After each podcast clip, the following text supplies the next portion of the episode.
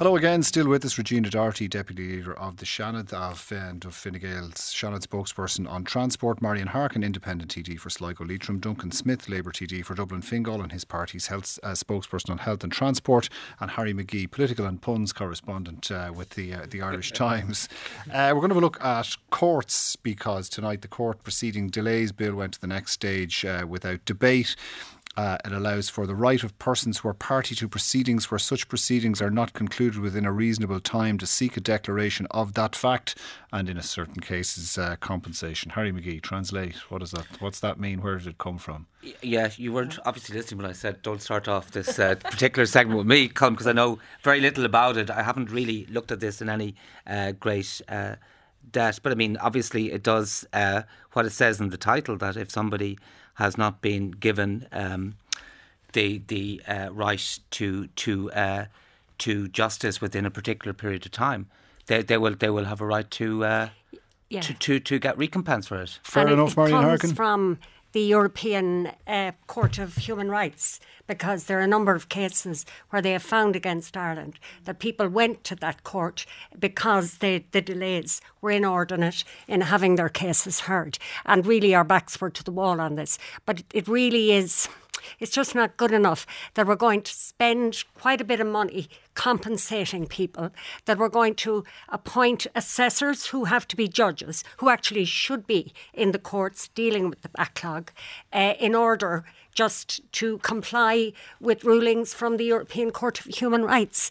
Um, what we need to do is, is to ensure that our justice system is efficient and effective, and it's simply not so. And what we what we did today, we all agreed to it that people would receive a level of compensation uh, if there was an inordinate delay in hearing their case. Right. And this isn't just for victims, it's also for people who are charged with offences. I mean, if somebody is innocent and waiting and waiting for. Have, have they measured inordinate delay? Is there a particular time?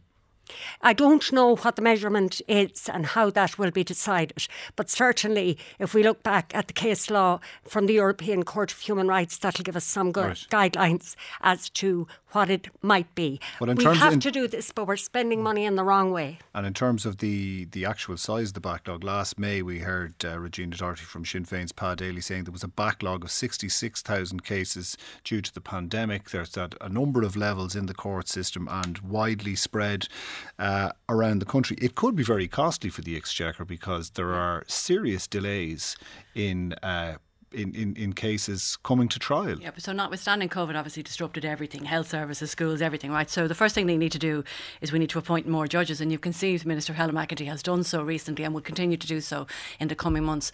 But this is a directive um, from the EU Court of Justice. Marian is right. So we can't ignore it. You have to respond to it. And how you respond to it to say is that people do have a constitutional right to a timely trial uh, for it to be expedited. The European Court of Human Rights. Sorry, yeah. And when that doesn't happen, they are entitled to compensation. That's all this law is doing, is settling down that they are entitled to it. But how you fix this is you keep appointing more judges, more judges, more judges.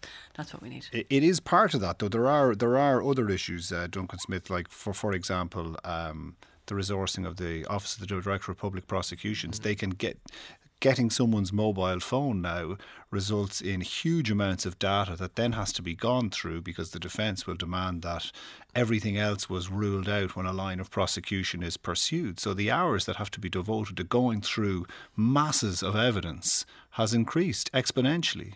Yeah, and again, we're down to uh, resourcing and staffing and getting the right people in in, in, the right jobs. Um, I think again, this is another outcome. I think this uh, delay uh, out of COVID, I think, has brought into sharp focus our legal system, um, how fit for purpose it is. Uh, and yes, we do need to appoint more judges. Uh, we we also need to do things like build more courthouses. There's a whole host of things. We've had barristers, uh, who, criminal barristers, who've been who, who've had a form of industrial action there a number of months ago. Uh, we've solicitors who are you know saying they've there's not enough solicitors. We've too much caseload. We can't get through it. So there's a, there's a huge problem here. Uh, but if we're going to be investing in our um, in, in, more judges in our court system, maybe we have to look at how often those courts sit, extending sittings, extending times, right. reducing there's, holidays. also the, the su- these, these are the these are big issues of, of people working yeah. in in the field. Harry, people coming out. It's all very well to pay the money and go to the King's Inns, but to have a viable career uh, in the law. People see the big payouts, but it's not an easy career to uh, to pursue, is it? Not initially, no. I think for the first 10 years, I think most uh, barristers live a life of penury, but then they they at some stage the, a, a Lazarus-like transformation occurs. they no longer live that that existence of penury. I'm just looking at some of the provisions there, just in terms of time.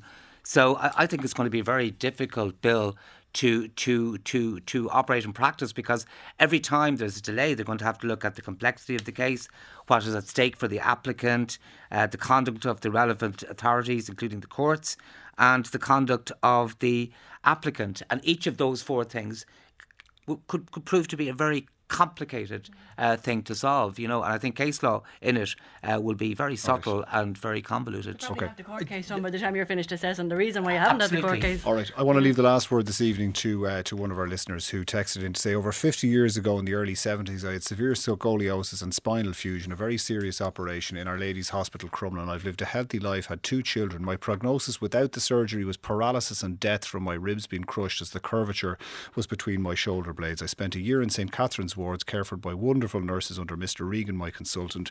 Ireland was a very backward country in the early 1970s, and coming from Donegal, I don't know how my late parents had the courage and foresight to let me go. My thoughts are with all those children suffering now who are not getting the prompt care that I did. Thank you, says Margot McIntyre. That's all we have time for this evening.